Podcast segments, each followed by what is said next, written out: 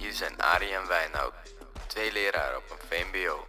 Omdat ze op hun werk nauwelijks serieus worden genomen, zijn ze deze podcast begonnen. Om over onderwerpen te praten die iedereen aangaan, dus ook jou.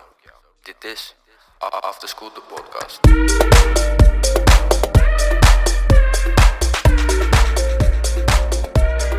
Zo, heb je er zin in? Ik ehm, kijk er naar uit, maar ik ben ook een beetje gespannen. Ja? Ja, weet je, kijk, we hebben natuurlijk vandaag voor het eerst een gast in onze podcast. Ehm, ja, en we hebben eh, eh, vandaag een man, nou, zijn naam is Paul Spruit. En hij heeft ehm, in zijn leven twee moorden gepleegd. Hij heeft vastgezeten. Hij heeft eh, TBS-maatregelen gehad ter beschikkingstelling van de staat. Nou, dat krijg je echt niet zomaar. Eh, en we gaan eigenlijk in deze podcast met hem in gesprek over hoe het is eh, ja, om hem te zijn. Ja. En ik denk ook hoe, het, hoe zijn leven gelopen is. Ja, en dat doen we natuurlijk ook naar aanleiding van heel veel vragen die we van tevoren hebben gehad. Ehm, heel veel mensen hebben ons vragen gestuurd die we aan Paul proberen te stellen. We moeten even kijken hoeveel we er kunnen stellen. want- Ehm, maar we kregen één hele leuke al van tevoren. Ja, dat was van een vriend van mij, van Mahat. Uh, en dat is deze. Hey jongens, ik heb niet zozeer een vraag voor de gast van jullie podcast, maar eerder voor jullie. Ik vraag me namelijk af hoe jullie je erbij voelen om in gesprek te gaan met een moordenaar. En of jullie voorafgaand aan de podcast nog een bepaalde afweging hebben moeten maken. Ja, hoe is het voor ons? Ehm, Ik ben, ik ben vooral heel erg benieuwd. Maar er zit ook een soort spanning in. Kijk, het is niet. Kijk, je denkt natuurlijk dat je nog nooit een moordenaar ontmoet. Althans, dat denk ik. Maar dat weet je helemaal niet. Weet je, dat weet je helemaal niet. Dat weet, kan je helemaal niet met zekerheid zeggen. Ehm, maar deze man geeft natuurlijk workshops op middelbare scholen. En hij komt daar langs en hij vertelt daar leerlingen over zijn leven. Dus hoe is het voor mij? Ik ben vooral heel erg benieuwd. Ik ben benieuwd naar het verhaal. En ook naar hem als een beetje als persoon. Van hoe, is hij, hoe ziet hij eruit? Ja, Ja. heel oppervlakkig misschien, maar ik ben er wel benieuwd naar. ik vind het wel spannend, want ik, kijk, ik ken hem natuurlijk. ehm, ik, ik heb hem een paar keer eerder gesproken en ik heb hem één keer of twee keer ook voor de klas gehad. En dan is het voor mij altijd wel chill, want dan kan ik gewoon achter in de klas zitten en ik kan luisteren. En ik kan afwachten wat voor vragen leerlingen hem stellen. Maar nu moet het natuurlijk echt een gesprek zijn tussen hem en ons. En ehm, ja, dat vind ik wel spannend, zeg maar. Stel ik dan de. Ja, ik, dat vind ik wel spannend. Maar ja, ik ben vooral heel erg benieuwd. En ik heb Ja, er eigenlijk ook. wel vooral zin in. Nou ja, goed, daar gaan we zo mee beginnen. Aan het einde van deze eh, podcast eh, vertellen we je nog hoe je zijn boek kan eh, bestellen. Peter R. de Vries heeft namelijk een boek over Paul geschreven. Dus dat aan het einde. Ik heb er zin in.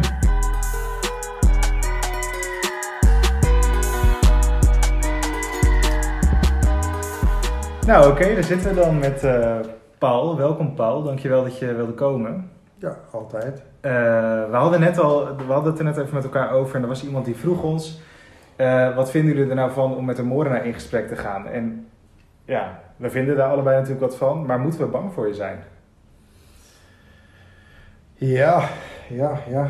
Als je je aansluit bij eh, het merendeel van het Nederlandse volk wel. Ja, Maar ik hoop dat ik een beetje kan bereiken dat dat gewoon flauwekul is. Want wat ik gedaan heb staat zo los op zichzelf. Daar hoeft er gewoon een normale mensen hoeven daar niet bang voor te zijn. Hm. En zeker niet voor mij. Ik ben een eh, vrij goedaardig man. Ik ben helaas in een situatie terechtgekomen waarbij ik eh, ja, dingen heb gedaan die gewoon eh, niet kunnen. Maar het heeft allemaal wel zijn redenen, een verhaal. ja. Dus je bent niet zeg maar onberekenbaar. Niet in de zin dat je nu ineens opstaat omdat je boos wordt en ons eh, wat nee, aandoet. nee, nee, nee. Oké. Nee, nee, nee. Dat, dat zit er eh, niet in, gelukkig. Maar ja, zijn mensen gevaarlijk? Ja, ik denk dat iedereen gevaarlijk is. Dat heb ik wel eens eerder gezegd. Probeer maar eens eh, te bedenken dat als er iemand aan jouw kinderen komt, hoe gevaarlijk jij wordt. Ja, misschien wel net zo gevaarlijk als ik. Ik denk zelfs als dat niet zo is, dat het misschien niet goed is. Nee. Want dan keert er wat aan. Ik, ja, dus gevaarlijk is een beetje een moeilijk woord. Ja. Ja. Maar praat dat, stel nou, ik, om daar even op in te haken, stel ik ben, eh, iemand zit aan mijn kind. En ik, ik, ik, ik word zo boos, ik, eh, ik geef diegene een klap en die valt dood neer. Is dat dan goed? Nee, natuurlijk niet. Eh, het is niet goed. Alleen, ik denk wel dat er natuurlijk ook weer bepaalde situaties zijn waarbij eh, als je iemand een klap geeft, want dat wil natuurlijk, als je iedereen, eh, als niemand meer een klap zou geven, dan zou het simpel zijn. Maar als je iemand een klap geeft, valt met zijn hoofd op de stoep. Dat zijn dan weer van die dingen, dat, dat heb je niet in de hand, dat kun je niet voorzien. Natuurlijk moet je helemaal niet slaan, maar ja, het kan wel, eh, het kan wel eens gebeuren. En dan spelen er een hele hoop factoren mee. Die gaan meetellen in het feit, ja, heb je het expres gedaan? Wat is de, de achtergrond daarvan? Misschien degene die jij een klap geeft, is jou al jaren aan het treiteren. Ja, en dan op een gegeven moment dan komt het toch te hoog. En dan ontplof je. Ja. Is geweld, is geweld, zit geweld dan ook in een klein hoekje? Onder bepaalde omstandigheden? Ja, ik denk het wel. Want eh, als ik alleen maar, ik kan natuurlijk alleen maar vanuit mijn situatie eh, spreken. Ja. Maar ik was een, eh, een gewone man. Een gewoon normaal werkend iemand. Ik had een gezin. Maar ja, mijn moeder in de problemen met haar vriend, ja. En daar mocht ik eigenlijk nooit wat aan doen. Ik kon er ook nooit over praten. En dat heeft bij mij uiteindelijk gezorgd dat, het, dat ik overliep van eh, emoties en een, explosief geval werd. Tegenwoordig is dat gelukkig beter hoor. Dat zeg ik ook altijd in de voorlichtingen die ik geef op school. Tegenwoordig kun je met een vertrouwenspersoon praten op school. Je kunt tegenwoordig met leraren praten. Nou, dat kon ik vroeger niet. Nou, was het minder in die tijd? Ja, veel minder. Of Daar praten werd over gewoon niet over gesproken. Nee, echt niet? Nee, nee, nee. Dat hield je binnenshuis en daar sprak je niet over. Je liet je vuile was niet eh, hangen. Dus ja, dat, dat was heel anders. Dus ik denk ook dat in het geval van mij, dat dat zich ook nooit meer zou kunnen voordoen. Als iemand mijn vrouw nu bedreigt bijvoorbeeld, nou, misschien krijg je inderdaad een oren van me. Maar daar stopt het wel mee.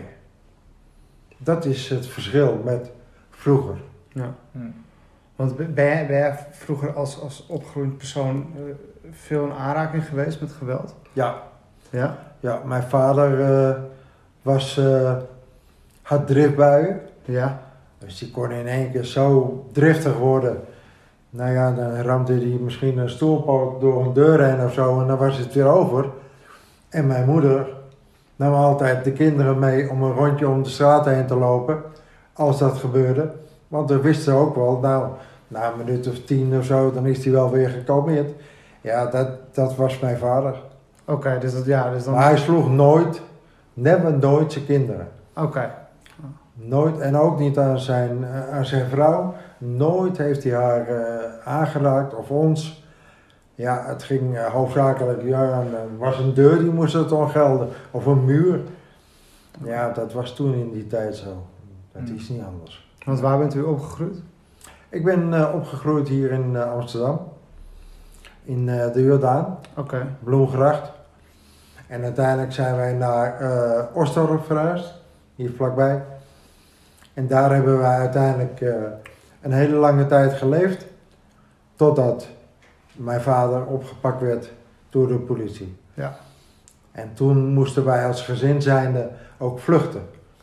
Want ja, de hele maatschappij kon nou eenmaal niet begrijpen, of ze wouden het niet begrijpen, dat wij als familie zijnde niks vanaf wisten wat mijn vader deed. Ja. En daardoor werden wij eh, over één kam geschoren. En ja, gooiden de mensen inderdaad, toen mijn vader opgepakt was, moesten we vluchten. Eh, de brandbommen werden naar binnen, binnen gegooid, ramen ingegooid, noem maar op. Hoe oud was je toen? Ik was 16. Hm. Ja, Dus ook nog puberteit ja. in die tijd. Ehm, ik heb het boek eh, gedeeltelijk gelezen, Peter de Vries. Ehm jouw vader heeft natuurlijk ook, is, is best wel bekend geweest in die tijd in Nederland. Ja. Was dat een geruchtmakende zaak? Ja, dat was een. eh, ik, ik kan wel zeggen dat heel Amsterdam een beetje op zijn kop stond. Mhm. Ja, hij was. eh, ik noem hem altijd. eh, in mijn voorlichting op scholen noem ik hem altijd. de verschrikkelijkste man van Amsterdam. Want ja, wat, wat hij gedaan heeft, daar moet ik niet eens over nadenken hoor. Want dat gaat er bij mij niet in. Maar ja, het gebeurde wel. Mhm. En mijn vader eh, heeft eh, ja, heel Amsterdam op zijn kop gezet. Eh, alle polities waren met hem bezig, rechercheurs. het heeft toch nog, ik denk twee jaar geduurd voordat ze hem daadwerkelijk konden onmaskeren. En toen kwamen ze ook daadwerkelijk naar de camping waar wij op dat moment zaten als gezin. En hij wist het eigenlijk al. En toen is hij opgepakt. Ja, hij is gewoon met ze meegegaan, eh, zonder boeien of niks. eh. Oké, ja, die is gewoon... Hij heeft tegen ons gezegd van nou, ik ga even met deze mensen moet ik even praten. En eh, ja, later hoor je daar wel meer over. Maar ja, dat was gelijk, eh, gelijk bekend natuurlijk. Wist je voor die tijd dat er iets speelde dan met, eh, met hem? Nee, nee, ik wist eh, eigenlijk zelf wist ik ook niet zijn achtergrond. Is makkelijk om dit te zeggen hoor, maar ik denk dat ook hij weer problemen had, psychische problemen ook, omdat hij, en dan ga ik iets zeggen wat misschien mensen niet leuk vinden, maar omdat hij is eh, opgevoed door paters. Oké, En dat eh, heeft hem gevormd totdat hij was. Ja. En dat, ja, dat, dat heeft nogal wat problemen met zich meegebracht. ja, en daarbij bedoel je, bedoel je dus een, een opvoeding in de katholieke kerk. Ja. Eh, nou, we weten allemaal wat er in de katholieke kerk jarenlang heeft gespeeld. Ja. Ehm, Je doet op misbruik. eh, ja, vooral seksueel Ja. misbruik. ja, nou, dat was bij hem ook het geval, ja. Ja, ja en je, de- je, bent er, je gaat er eigenlijk vanuit, je bent eigenlijk ervan overtuigd dat, dat zijn verleden heeft geleid tot de daden die hij later helaas heeft begaan. Ja, ik denk het wel. Wat, kun je kort uitleggen wat je vader precies voor misdadiger was, zeg maar? Ja, mijn vader heeft eh, uiteindelijk eh, heeft hij in een bestek van twee, drie jaar heeft hij twee kleine kinderen vermoord. En ja, dat, dat is eh, daar, ja, moet ik zeggen, daar had hij ook wel de gelegenheid voor. Laat ik het zo zeggen, want wij zaten als familie zijnde, zaten wij ongeveer een vier maanden op een eh, tenthuisje eh, bij Bakker. Daar zaten we echt vier maanden lang, terwijl hij nog moest werken. Want hij was een cooperateur, hij moest de bladen rondbrengen. Ja, en hij was altijd alleen thuis dus, die tijd. Zeker twee maanden van die vier maanden was hij thuis. En dan waren Alleen. met het gezin aan de kust en dan was hij, want hij bracht, t- was tijdschriftenverkoper toch? Ja, In die tijd. Ja, ja. En was hij in Amsterdam tijdschriften aan het verkopen. ja. Oké. Hij liep, eh, hij reed met zijn karretje door de straat heen, hè. Overal abonnees. Ja, en dat heeft hem uiteindelijk misschien de gelegenheid gegeven om te doen wat hij gedaan heeft. Hm. Maar dat praat het niet goed natuurlijk.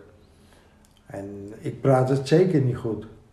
Want ik was de eerste, toen ik het hoorde, en ik was 16 jaar, die naar het huis van bewaring gegaan is, waar hij zat. Hè, vanuit politie kom je eerst in het huis van bewaring en daarna pas gevangenis of iets anders. Maar ik ben als eerste naar het huis van bewaring in Amsterdam gegaan, naar het Klein Gatman-platsoen. Daar zat hij toen nog.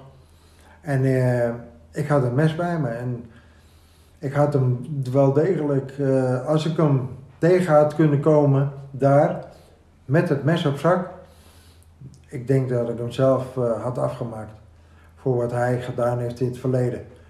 Ja, wat hij ons gezin aangedaan heeft. Maar aan de andere kant was het weer een geweldige vader. Was een geweldige huisman. Echt een dubbel leven. Dubbel. Ja. Dubbel. Hij ja. heeft echt een dubbel leven geleid. Ja. Voelde je als, als, want je bent 16, voel je dan de grond wegzakken onder alles. Nou, alles, ja, alles zakt, alles valt weg. Eh, alleen het feit al dat we dus moesten vluchten vanuit Osdorp, zijn we dus naar een ander gedeelte in Amsterdam gevlucht. En daar hebben wij wel hulp bij gehad. Want een goede vriend van de familie eh, was Kees, eh, of Toornenaar, commissaris Toornenaar. Die heeft ons geholpen, ook met het verhuizen. Maar ja, eh, uiteindelijk eh, heb ik zelf toch om dit te ja, verbloemen, heb ik zelf een andere naam aangenomen. En naar een andere school ben ik geweest. Heb ik gelezen, ja. Ik, ben van, eh, ik zat op de O- Osdorp zat ik op school, Sint-Lucas geloof ik. En uiteindelijk ben ik ergens bij de Middenweg op school gaan zitten. Dat was een eh dependance van die school. Het is een Oost, toch? Ja, Ja. in Oosten. Ja, Franciscus was ook een soort naam, ik weet niet meer precies hoor. Maar ja, daar ben ik op school gegaan. En dat heeft een aantal maanden geduurd. En toen heb ik toch echt zelf zoiets gehad van... Ja, ik, ik ben mijn vader niet. Ik laat me niet gek maken. En ik ben teruggegaan naar onze eigen school. Met mijn eigen naam. Nou, en dat heeft uiteindelijk heeft dat, eh, ja, toch wel goed uitgepakt. Dat is best moedig. Daar heb je veel eh, lef voor gehad dan, denk ik. Ja, je moet, eh, het duurde wel een paar maanden over dat ik mezelf zoiets had van, nou, ja, wa- wa- wa- waarom ik? Ja. Wij weten van niks. En als ik nou ga vluchten en andere namen, dan lijkt het wel op schuld bekennen. En ik had zoiets van, ik ga gewoon naar mijn eigen school terug en eh laten ze maar vragen. Ze krijgen van mij antwoord, klaar. Ja, dat is vrij goed gegaan, ja. Er zijn natuurlijk heel veel jaren overheen gegaan, zeg maar, tot wie je nu bent. Maar heb je dan, ja, gaat misschien heel ver hoor, deze vraag, maar heb je dan het gedrag van je vader inmiddels wel, zeg maar, een plek kunnen geven? Of is dat nog steeds een soort wond eh, op je ziel? Ja, ik, dat gaat nooit meer over. Ik bedoel, ik als, zoals ik nu gezien word door Nederland, ben ik een zware crimineel. En nog steeds, daar kom je nooit meer vanaf.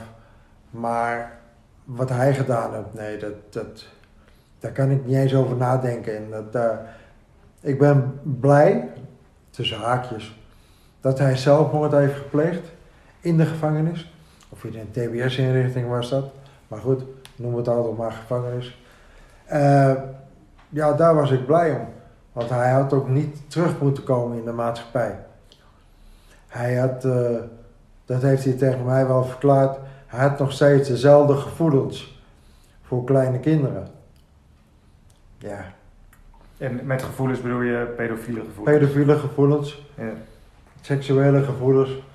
En hij heeft zelf ook besloten van, nou, ik wil niet meer naar buiten. En toen uiteindelijk de rechter ook, en dat is een beetje vreemd, maar de rechter heeft zijn vrijlating uiteindelijk geblokkeerd.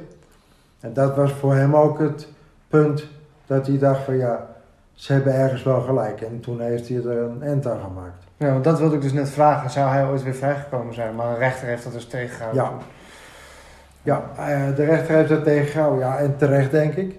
Want ik wist, omdat hij tegen mij sprak af en toe, wist ik natuurlijk dat hij nog steeds dezelfde gevoelens had. Ja, en hij heeft zich uiteindelijk eh, van het leven beroofd. En eh, ik vind het goed. Hoe lang heeft hij vastgezeten? Tot van aanhouding tot. eh, Eh, het is van. Jeetje, mina. Ik denk van 79, 1979, Ja. 1978 eh, tot aan. Ik denk eh, 1998 of zo. Oké, oké, dan gewoon 20 jaar. Ja, ru- ruim 20 jaar. Zo. Ja, En dan wordt-. En dan wordt je zaak herzien. Want er was dus wel een soort van.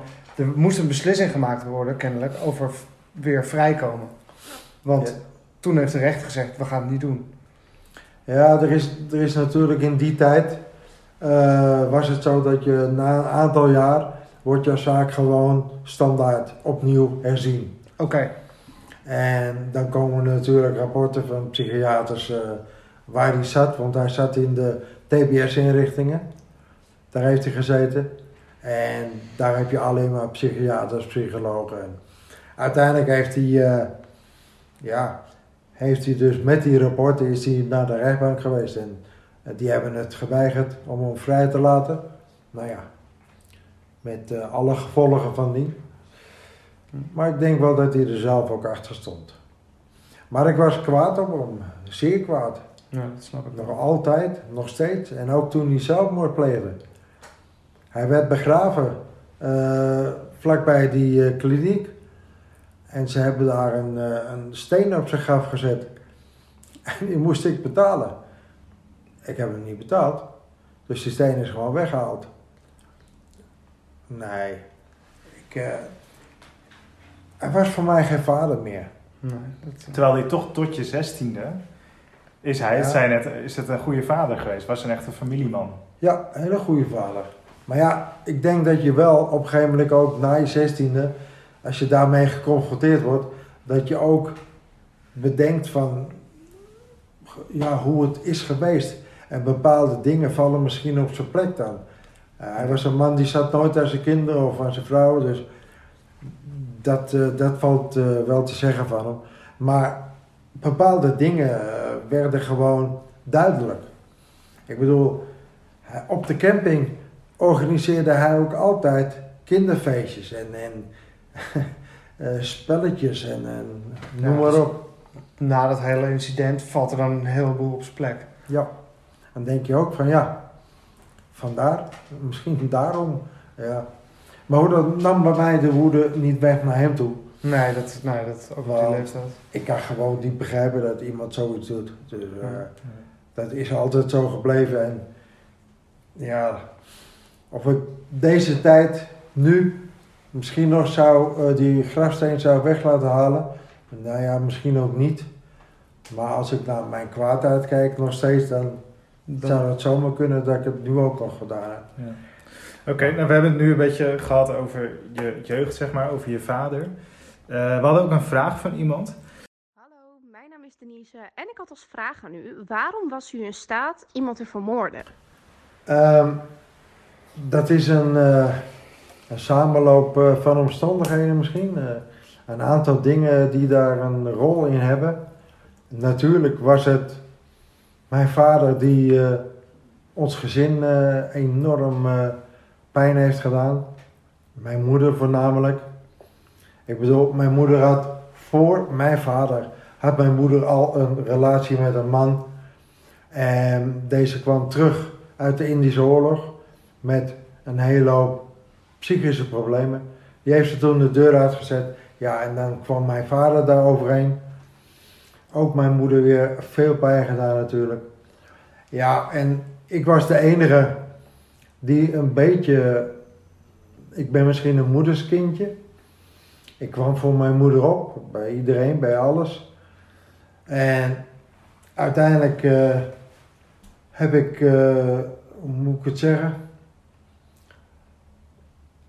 Ik kan het ook verwijten aan het volgende, denk ik dat het zeker meegespeeld heeft. Het feit dat ik er niet over kon praten.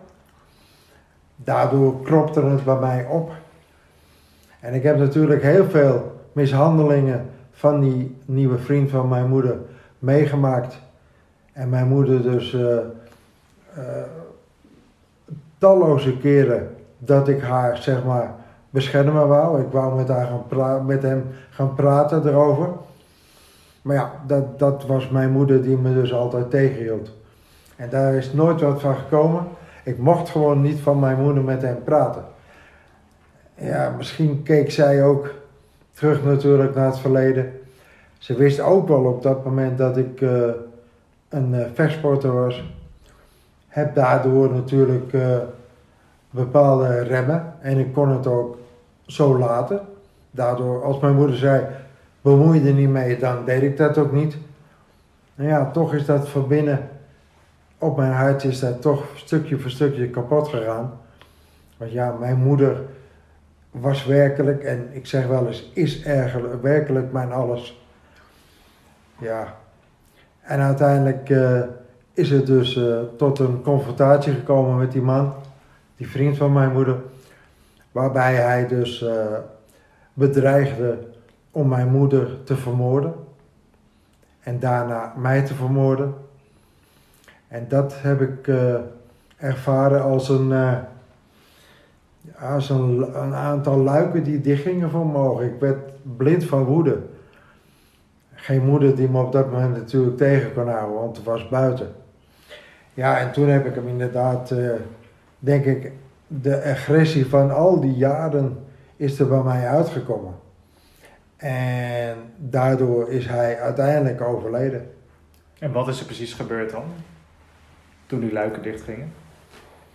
Nou, toen de luiken dichtgingen, eh, omdat hij zei dat hij mijn moeder ging vermoorden, eh, ja, heb ik hem enorm te grazen genomen. En door mijn vechtsport, ik moet zeggen, denk ik, want die luiken gingen dicht, dus ik weet er zelf ook niet alles meer van.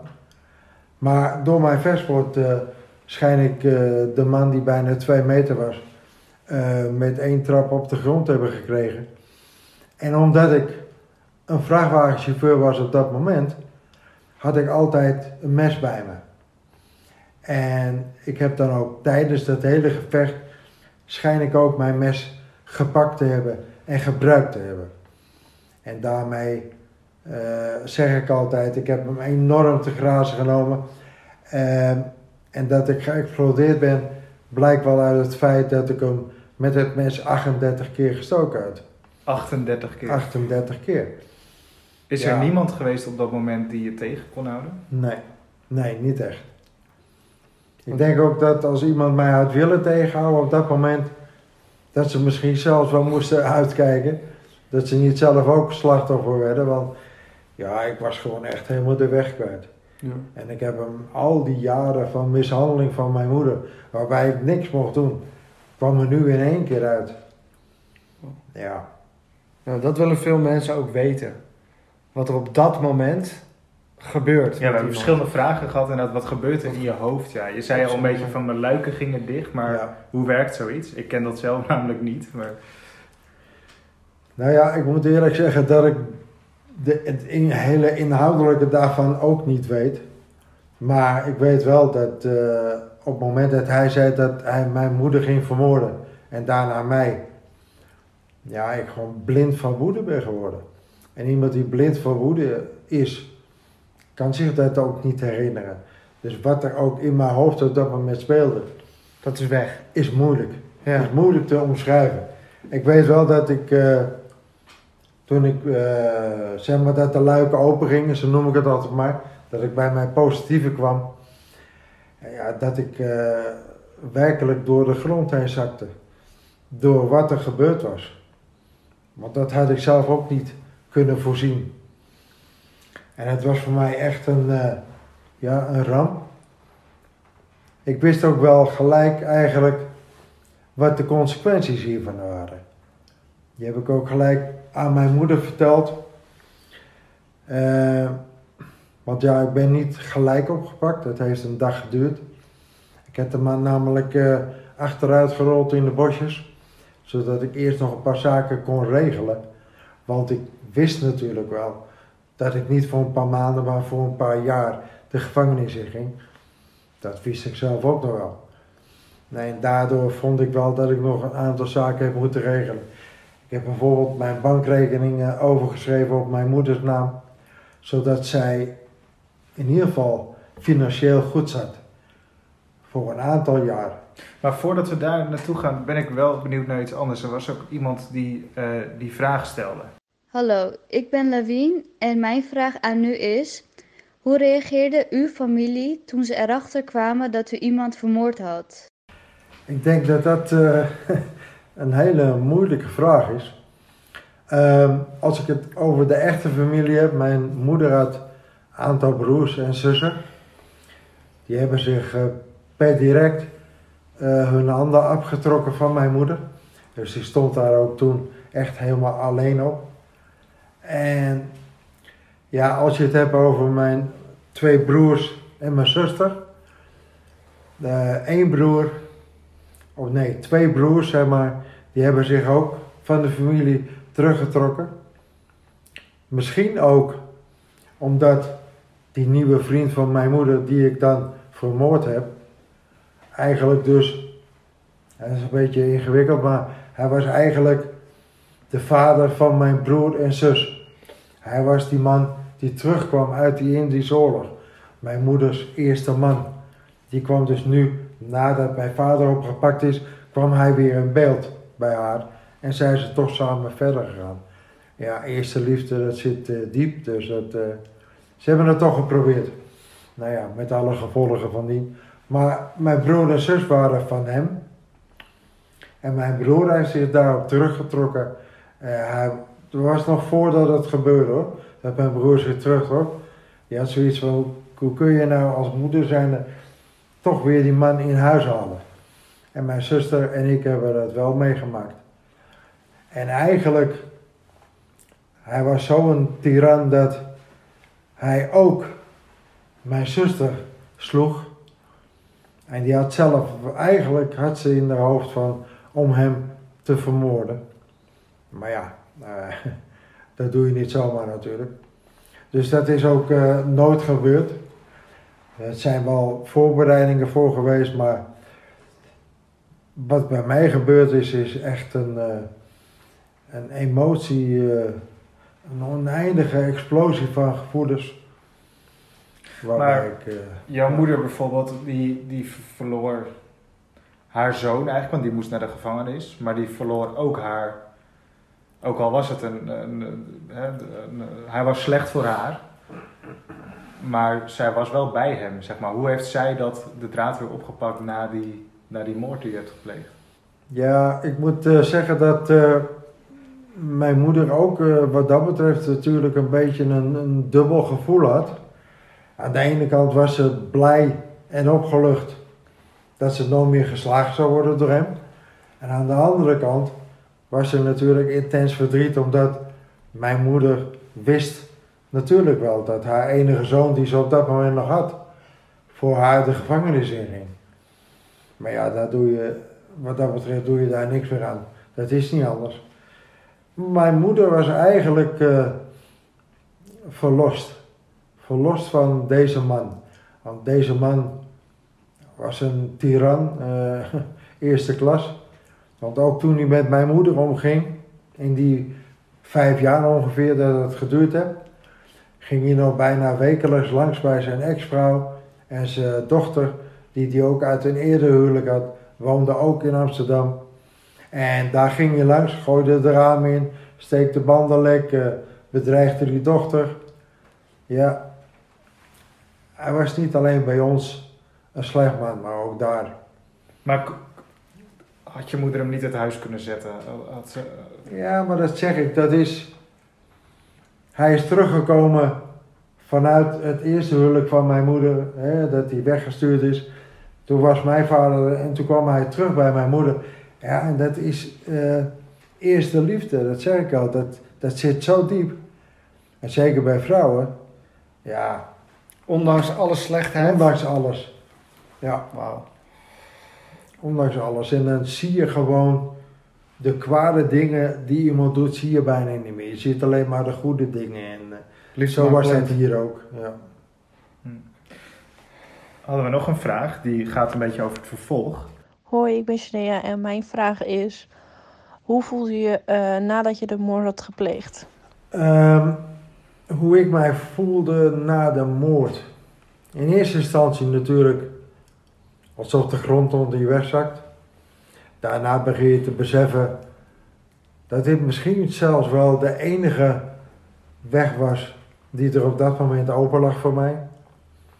En dan ga je het toch een beetje relativeren. En dan denk ik dat ik uh, er zelf zo over denk dat ik heb mijn moeder, zo vind ik hoor, ik heb mijn moeder haar vrijheid teruggegeven. Daar heb ik mijn leven voor opgeofferd. En ja, hoe voel je dan? Dat is heel erg moeilijk. Het is, uh, het is lastig. Je probeert ermee om te gaan, maar mijn moeder en mijn zuster hebben me altijd eh, in zoverre bijgestaan. En eh, ja, waren het min of meer eens met de keuze die ik eh, heb, helaas heb moeten maken. Maar heb je de nacht na de moord heb je geslapen? Ik heb zelfs eh, toen hij vermoord was en ik hem in die bosjes had gelegd, eh, diezelfde avond ben ik gewoon nog naar mijn eigen huis geweest. En ik heb daar een nacht geslapen. Dat is gigantisch. Worden dingen dan heb- toch weer normaal? Ik heb nog nooit zo goed geslapen. Dat is werkelijk waar. En, eh, dat zeg ik ook wel in de klas altijd, want het is, eigenlijk is het heel goed te verklaren. Want vijf jaar lang heb ik dat meegemaakt tussen mijn moeder en die nieuwe vriend. En elke avond, als ik toen ging slapen, had ik altijd in mijn hoofd... Wat gaat hij nu weer doen? Komt hij weer dronken thuis? Want dat was een van zijn slechte eigenschappen. Eh, Komt hij weer dronken thuis? Doet hij mijn moeder weer wat aan? En ik kan je beloven, dan slaap je niet goed. Nee, nou dat geloof ik wel. En uiteindelijk, toen ik die laatste nacht naar mijn eigen huis ging, toen ik hem vermoord had, ik sliep als een roos. Want heel die dreiging was weg. en dat was mijn eerste nacht dat ik echt goed geslapen heb. Ja, heb ik er eh, ooit nog spijt van gehad? Dat zeg ik ook altijd. Ik denk dat het een beetje aansluit bij het feit, hoe voel je je? Nou, ik heb van deze daad heb ik nooit geen spijt gehad. Sommige mensen nemen me dat kwalijk. Ja. Ik kon niet anders op dat Weet moment. Want je bent daarna weer veroordeeld. Ja, Nou, je bent eerst opgepakt. Ja, je wordt opgepakt. Dan word je voor, je voor de rechtbank. ja. En wat, maar bes- wat, besloot, de- wat besloot de rechter toen? Ja, dat is een beetje een eh, ingewikkeld verhaal.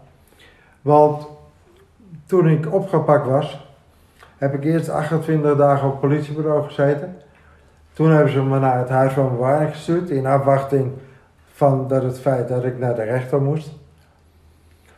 Maar in die tussentijd, in die drie maanden duurt dat meestal, in die tussentijd heeft de politie van Almere, waar wij op dat moment woonden, die heeft uiteindelijk nog geprobeerd om mij twee andere moorden in mijn schoenen te schuiven. Ja. En die dachten van, ja, luister, eh, je hebt toch één moord gepleegd, dus we, er kunnen er nog wel twee bij. Dat waren onopgeloste zaken. Die doen we erbij en dan zijn we daar ook vanaf. Ja, er waren wel aanknopingspunten met die twee moorden, want ik heb een tijdje eh, bij een escort service gewerkt. Als chauffeur, niet, eh, niet anders, maar als chauffeur heb ik daar gewerkt. En ik heb daar een aantal meisjes leren kennen, vrouwen. En twee van die vrouwen die uiteindelijk vermoord waren, die ken ik uit dat circuit. Oké. Dus daar lag wel een verbinding. Maar Toen dachten zij van dat heeft te maken. ja, dus, dus we hij zal dat ook wel gedaan hebben. 1 Oké. plus 1 is 2. 1 plus Ja. 1 is 2. Maar daar kwamen ze wel snel voor terug. Tenminste, hun niet, maar je hebt namelijk een, eh, een rijksrecherche. Die staat boven de normale recherche. En die rijksrecherche was eigenlijk nog steeds bezig met die twee vermoorde vrouwen. En die zagen dit in de krant in één keer, dat ik die bekend had.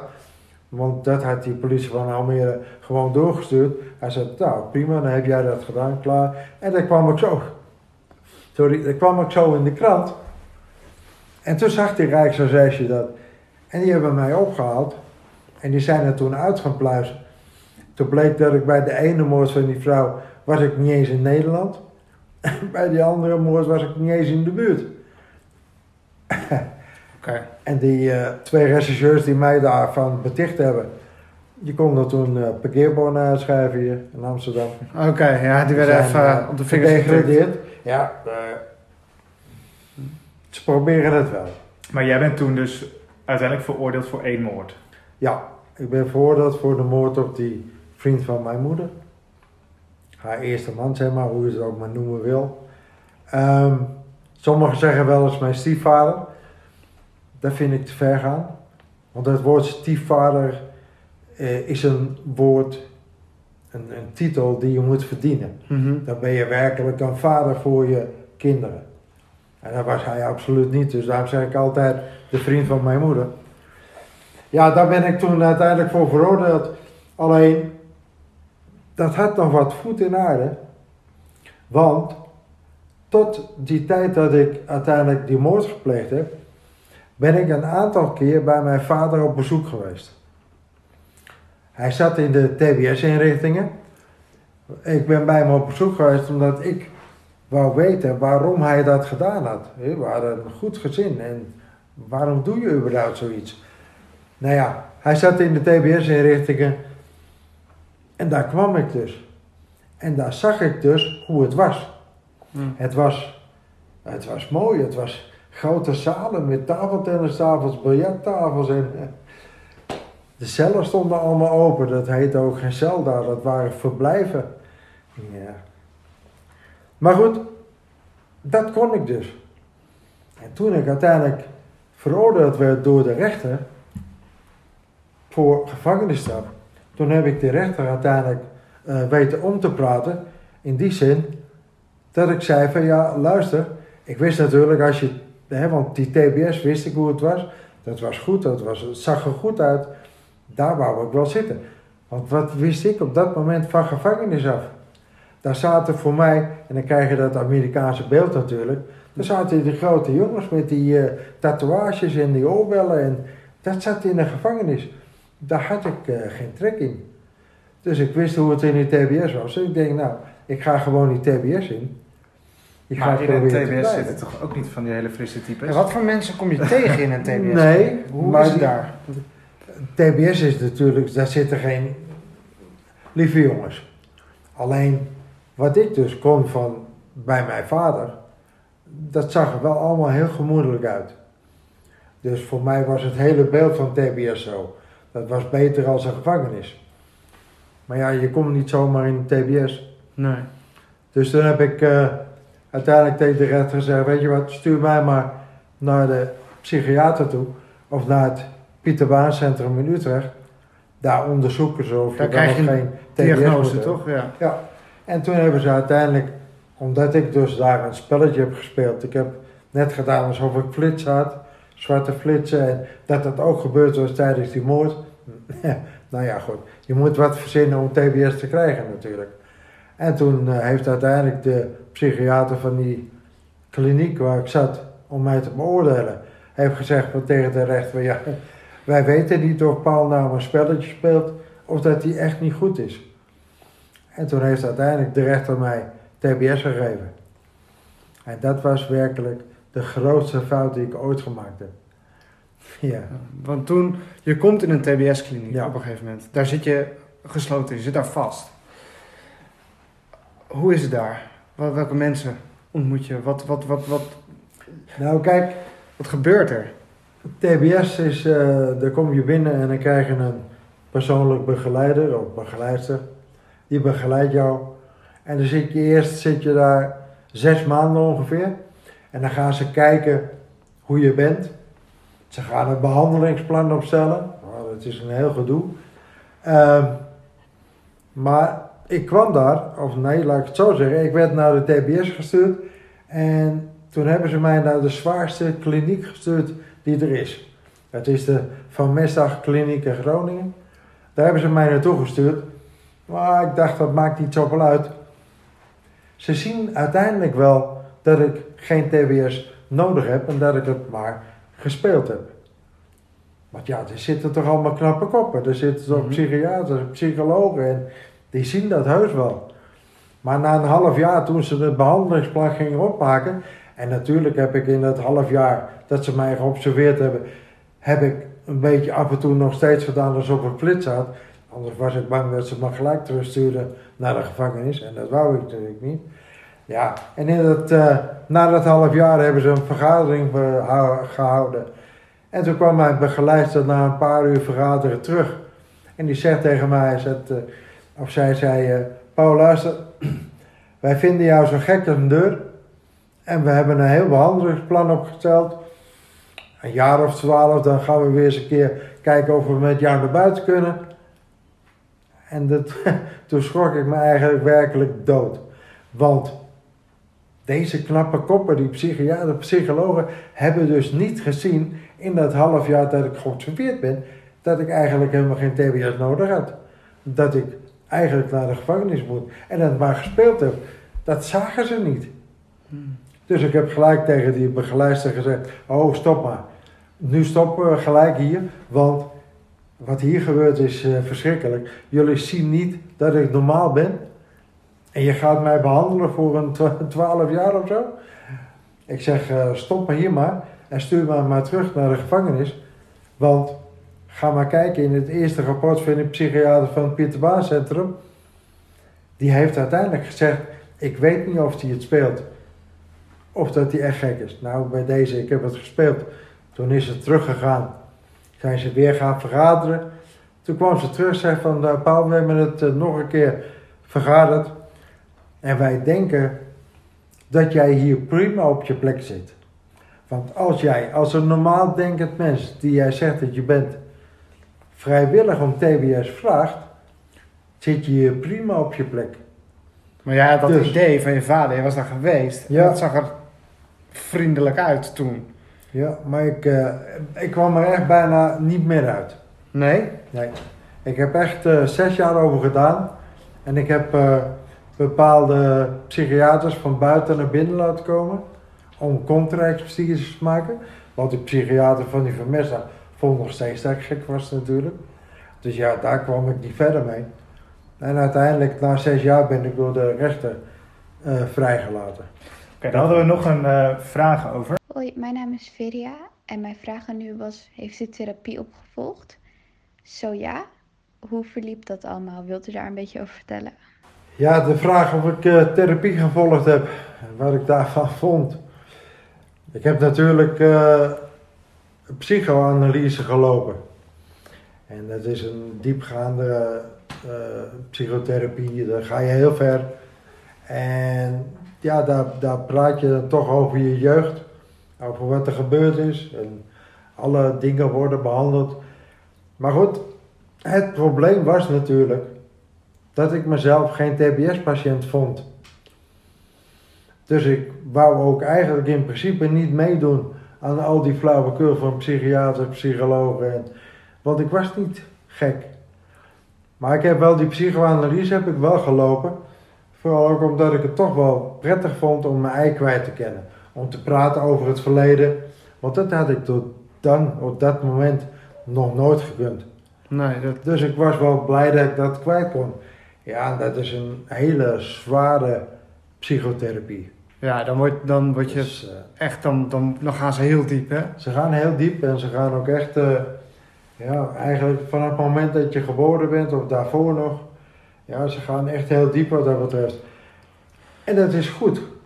Alleen het werkte er bij mij niet, omdat ik zelf geen TBS nodig had. Maar toch kreeg je hier wel, waarvan je eerder zei, dat miste ik op mijn middelbare school, dat miste ik op mijn basisschool, ik kon met niemand praten. Ja, dat, dat was dan ook het enige waarvan ik zeg, en daarom deed ik daar ook aan mee. Dat was voor mij, vond ik zelf ook goed. Ja, en daarom heb ik daar in principe aan meegedaan. Dat ik toch een beetje natuurlijk een keer mijn ei kwijt wou. En natuurlijk iedereen een keer eh, alles wou vertellen over mijn leven. Want er zijn heel veel dingen die ik besproken heb daar. Heel diepgaand en minder diepgaand, maar het is wel goed. En zeker voor de mensen die daarheen gestuurd zijn, omdat ze tijdelijk ontoerekeningsvatbaar zijn of helemaal ontoerekeningsvatbaar, ja, dan kun je daarover praten. En dan die mensen, en dat probeerden ze bij mij ook, maar dat lukte dus niet. Ze proberen jou dus eigenlijk helemaal af te breken als persoon zijnde. En dan bouwen ze je steen voor steen, bouwen zij jou weer op tot de persoon die hun denken dat je moet zijn. Of dat nou goed is, weet ik ook niet. Maar ja, het moet er wel zijn, TBSO. Ja, Maar eh, ik ga er nooit meer in, dat weet ik wel. Want hoe lang heb je dat, je hebt daar uiteindelijk ook echt 12 jaar gezeten? Nee, ik heb eh, zes jaar in die TBS gezeten. en kwam je daarna gelijk vrij? Toen, ja, omdat ik dus niet meewerkte, Ja. omdat ik vond dat ik geen TBS nodig heb, ben ik ook nooit het traject ingegaan van eh, maatschappelijk werkers bijvoorbeeld, die voor mij eh, samen met mij dan eh, een woning zochten of werk zochten of Oké. noem maar wat op. Want je wordt eigenlijk geschikt gemaakt voor- weer, om het zo te zien, Ja, om terug te keren in de maatschappij. Je wordt helemaal klaargestoomd om weer terug te gaan. Nou, daar kregen we ook best wel interessante vragen over. Hoi, mijn naam is Remy. En mijn vraag is: kan je nog wel normaal werk krijgen? Ja, het werk krijgen. Ik zal eerlijk zijn, ik heb. eh, soms heb ik eh, een baan gekregen. Ehm, maar ja, de stempel die ik had, of die ik heb van justitie. En natuurlijk ook van de TBS. Want dat is een stempel, is nog vele malen zwaarder als Een gevangenisstraf. gevangenisstraf. Want toen was ik niet in ene alleen maar een crimineel, maar ik was ook nog een gekke crimineel. Een TBS'er, ja. Ja, en dan, dan vind je helemaal echt nooit geen werk meer. Ik heb wel een werk een keertje gevonden. Was ik bij, eh, bij een bedrijf ook hier in Amsterdam, die, eh, die reed eh, van die waterflessen rond. Dan moet je dan omkeren op zo'n apparaat, zware dingen. maar ik moest, daar heb ik werk gekregen en ik heb tegen die baas ook precies verteld wie ik was en wat ik was. Hij zegt, eh, maakt niet uit, ik geef jou een kans, klaar. Ik moest mijn eerste dag, moest ik gelijk al naar eh, het Mediapark in Hilversum om een aantal flessen af te leveren. En ik kom terug en die baas eh, die roept mij, hij zegt Paul, kom eens even. Hij zegt, we zijn net gebeld door het Mediapark en daar liep een directeur rond die herkende jou. En hij dreigt om al zijn orders die hij heeft bij ons bedrijf op te zeggen als wij jou niet verslaan, be- ontslaan. ja, en dan gaat zo'n baas toch aan zijn centen denken ja. en dan lig je eruit. Maar wat doet dat met je? Want dan krijg je eigenlijk opnieuw dat stempel. Je, je komt er niet meer vanaf. Hij krijgt eigenlijk nog, nog opnieuw een keer straf. Op, opnieuw. Straf, eigenlijk. Ja, ja, maar ik, ik zeg ook altijd wel, eh, ook op de scholen waar ik de lessen geef, luister, de straf begint eigenlijk pas als je vrijkomt. Want dan word je geconfronteerd met alles. Bijvoorbeeld het geen werk kunnen krijgen eh, vanwege jouw achtergronden of stempels. Eh, geen verzekeringen kunnen nemen. Nooit meer.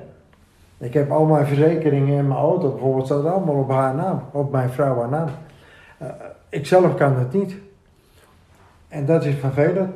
Maar ja, je moet wel eerlijk blijven, want als je met sollicitatie en een verzekeringen bijvoorbeeld, en je vult dat formulier in, één na laatste vraag, bij of sollicitatie of verzekering is altijd, bent u met justitie in aanraking geweest? Ja. En zeg je dan ja, dan zegt zo'n baas gelijk aan van oké, la- laat dat maar zitten. En zo'n verzekering neemt jou niet aan.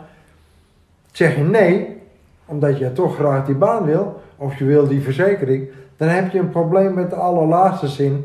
Want daar staat al dus naar waarheid ingevuld. Heeft hij niet gelogen inderdaad, ja. En dan heb je gelogen en dan is het hele contract is ongeldig. En dan ben je niet verzekerd en zo'n baas die schopt je er dan alsnog uit. Ja. Ja, dat is, dat is moeilijk. Maar daarom zeg ik ook uit. De straf begint eigenlijk pas als je vrijkomt. Want hoe, nou, hoe, nou, hoe lang bent u eh, terug eh, vrijgelaten? Ja, je moet. eh, ik denk dat je een scheiding moet maken even tussen de eerste en de tweede zaak. Ja, ja, hoe, hoe doen we dat? Eh, Ja, nou ja, dat... kijk, ik ben na die zes jaar TBS ben ik vrijgekomen. Ja. Maar ja, heel moeilijk. Geen werk, geen eh, woning en ik heb bij vrienden gewoond heel even en noem maar op. Uiteindelijk is, probeer je toch een nieuw leven op te bouwen. Mhm. Ik heb mijn nieuwe vrouw eh, eh, leren kennen en daarbij heb ik een leven proberen op te bouwen. Maar ja, dat is moeilijk. Mijn eerste vrouw had me bijvoorbeeld achtergelaten met een enorme hoge schuld.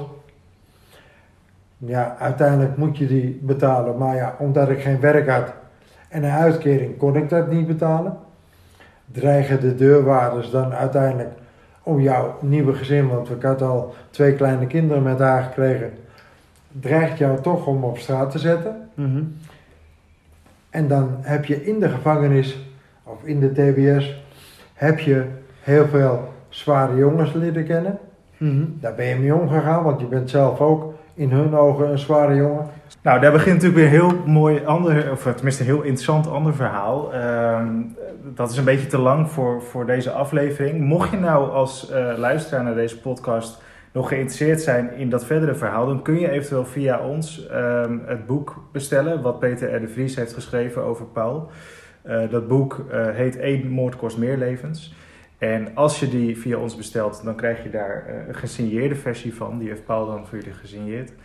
Ehm, Paul, we willen jou in ieder geval heel erg bedanken dat je met ons het gesprek wilde aangaan. Ja. Ik vond het een heel bijzonder gesprek. Hoe heb jij dat ervaren? Ja, heel bijzonder, ja. Ja, ik zit echt af... Ja, het is nog nooit dat ik zoiets gehoord heb. Echt, het is echt eh, voor de eerste keer. En ik denk dat ook als je werkt op een school en je geeft maatschappij, dat dit wel echt iemand is die je echt moet uitnodigen. Ik denk dat heel veel mensen zo'n verhaal toch moeten horen. Omdat Ja. dat heel veel duidel- duidelijkheid biedt. Wat gaat daar nou allemaal achter schuil? Wanneer gebeurt zoiets? En ook, wat doet het? Je hoort natuurlijk met- vaak het verhaal van slachtoffers, maar niet van daders. Nee, Hoe, nee, dat eh. Ja. hè, dat is vaak natuurlijk begrijpelijk, maar het is ook wel verhelderend om dat wel een keer te horen. Nou, Paul, nogmaals heel erg bedankt dat je met ons wilde komen praten.